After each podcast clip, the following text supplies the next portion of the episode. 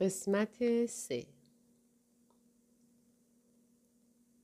کی با قلبی ضعیف به دنیا آمده بود و در تمام عمر یک پایش در بیمارستان بود. با وجود این زندگیش به خاطر شخصیت بیخیال و مهربانش خوب و خوش بود.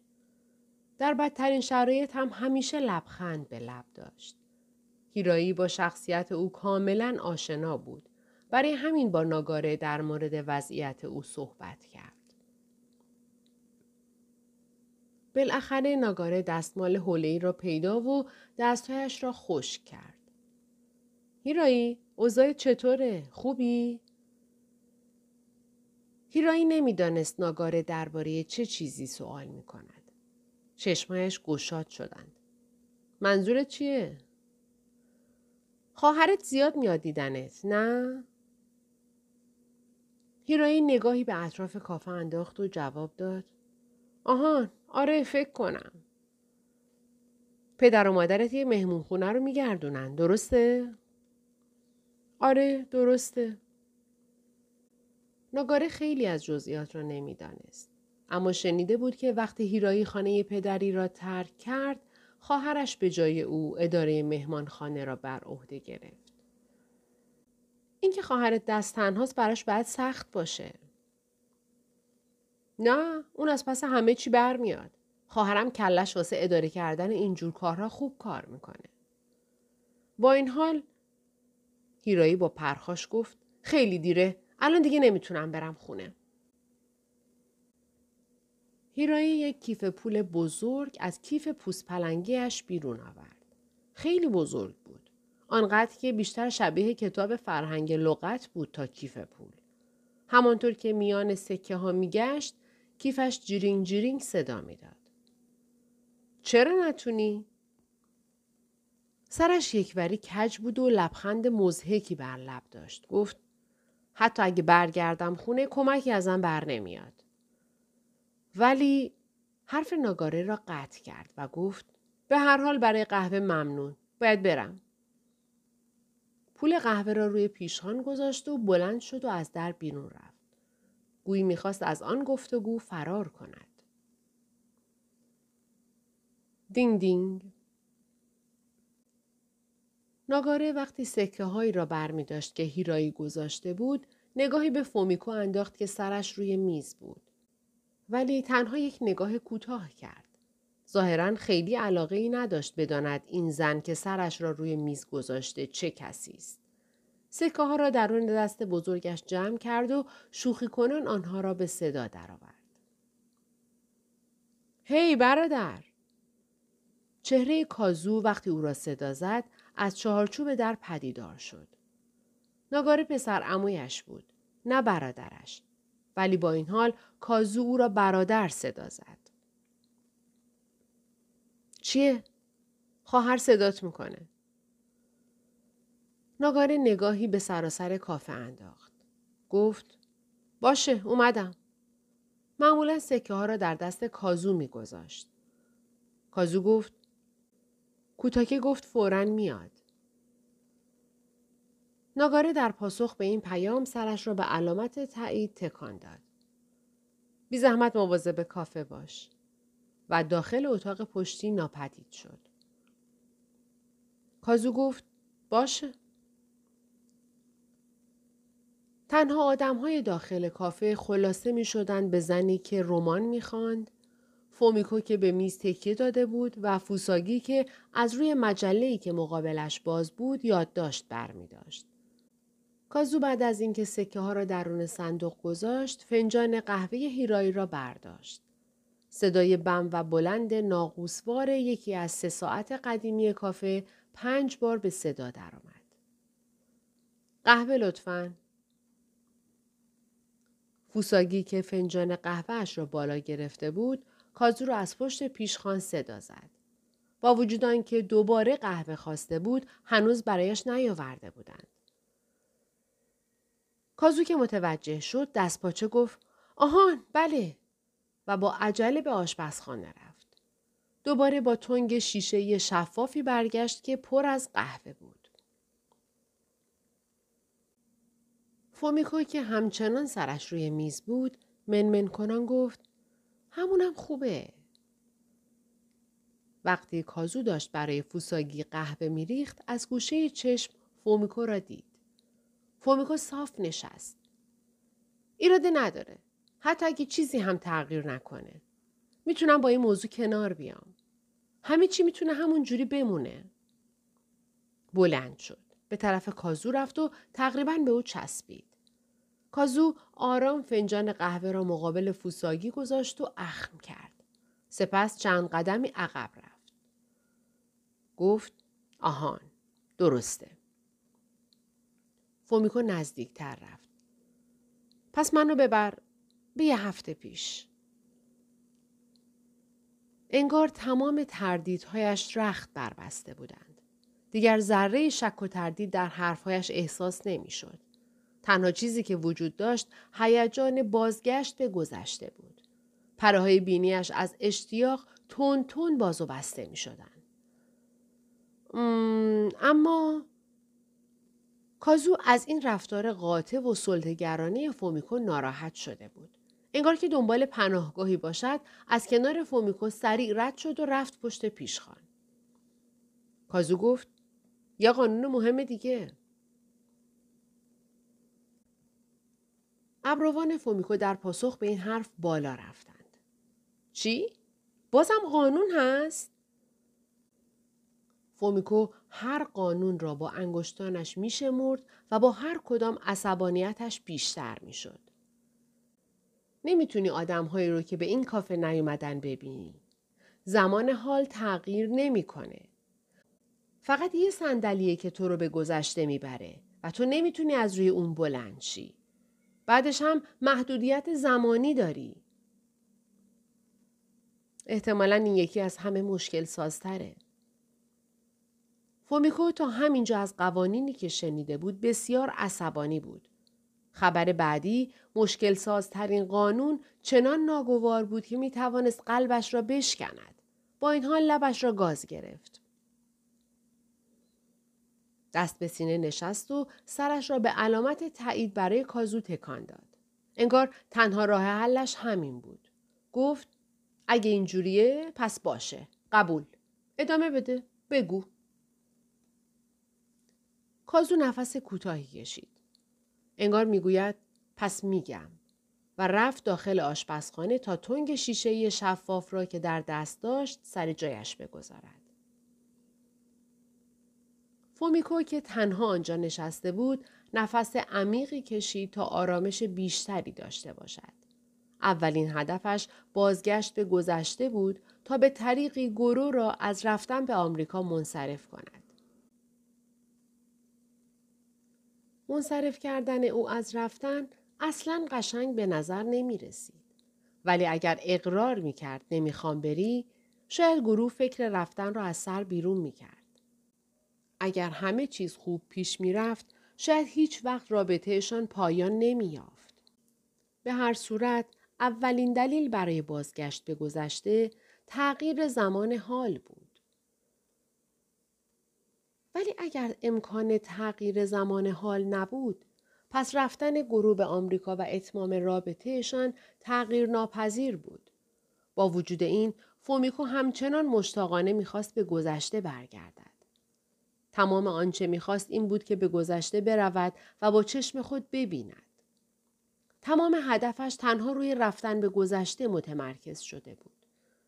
تمام وجودش تشنه تجربه این پدیده شگرف و عجیب بود.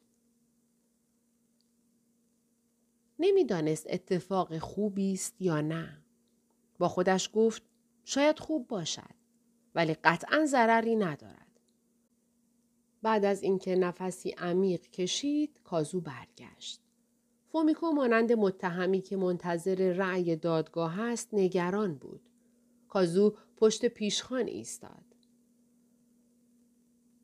کازو گفت در صورتی می‌تونی به گذشته برگردی که فقط روی یکی از این سندلی ها بنشینی. فومیکو فورا بلند شد. کدوم یکی؟ کجا باید بنشینم؟ چنان با سرعت سراسر کافه را نگاه کرد که با چرخاندن سرش از این سو به آن سو تقریبا صدایی مثل هو هو بلند شد. کازو بی توجه به این واکنش سرش را برگرداند و به زنی خیره شد که پیراهن سفید پوشیده بود. فومیکو نگاه او را دنبال کرد.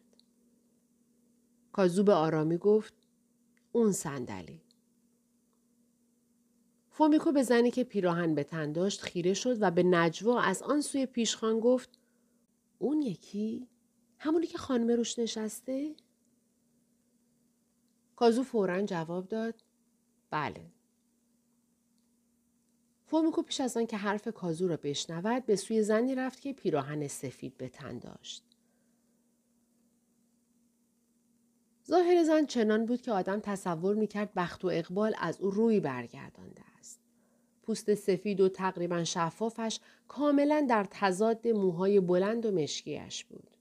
درست است که فصل بهار بود. اما قطعا هوا بدون لباس گرم همچنان سرد بود. ولی زن پیراهن آستین کوتاهی پوشیده بود و ژاکتی به همراه نداشت.